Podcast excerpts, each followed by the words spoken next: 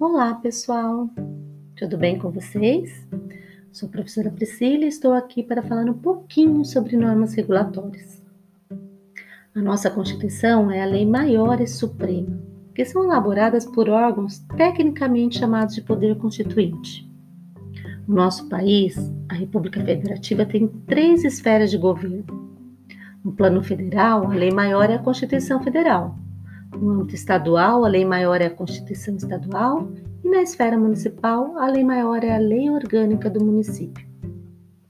A Constituição Federal Brasileira só pode ser alterada via emenda constitucional. Mas temos outras espécies normativas: leis, decretos, portarias e resoluções que podem, não podem ser contraditórias às normas constitucionais. As leis elas podem ser chamadas de lei complementar ou lei ordinária. Como o próprio nome diz, a lei complementar tem o propósito de complementar, de explicar, adicionar algo à Constituição.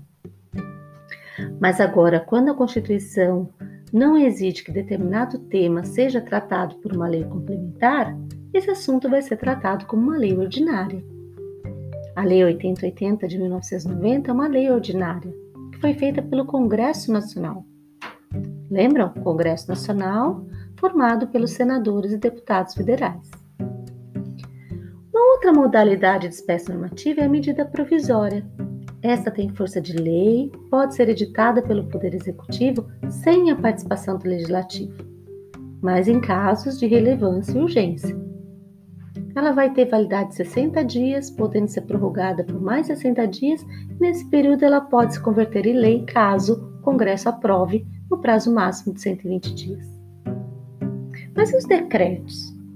O decreto é um ato administrativo que é competência do chefe dos poderes executivos, presidente, governador e prefeito. Eles têm o objetivo de regulamentar, de executar uma lei, ou seja, vai ampliar, detalhar, fazer com que ela possa ser executada. Um exemplo de decreto que a gente já conheceu é o 85.878 de 81, aquele né, que executa a Lei 3820 e fala sobre o exercício da profissão farmacêutica. E por último, vamos falar das resoluções e portarias, que são atos administrativos que detalham as leis e os decretos.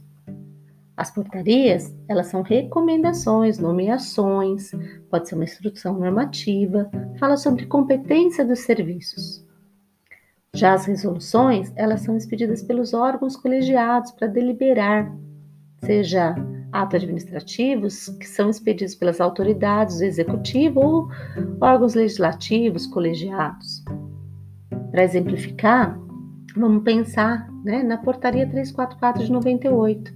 Antes da criação da Anvisa, a vigilância sanitária era competência da vigilância sanitária do Ministério da Saúde.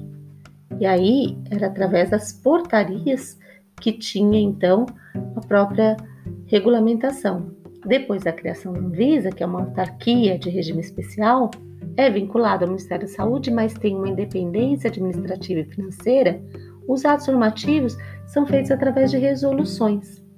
Quando precisa da aprovação em regime especial dos cinco diretores, ela é chamada de Resolução da Diretoria Colegiada, RDC. Temos as resoluções de ordem técnica, as específicas, que são as REs. É fundamental que o profissional farmacêutico conheça as normas regulatórias. E mais que isso, é preciso que siga e que opine sobre a elaboração das mesmas. Até mais, a gente se vê em breve.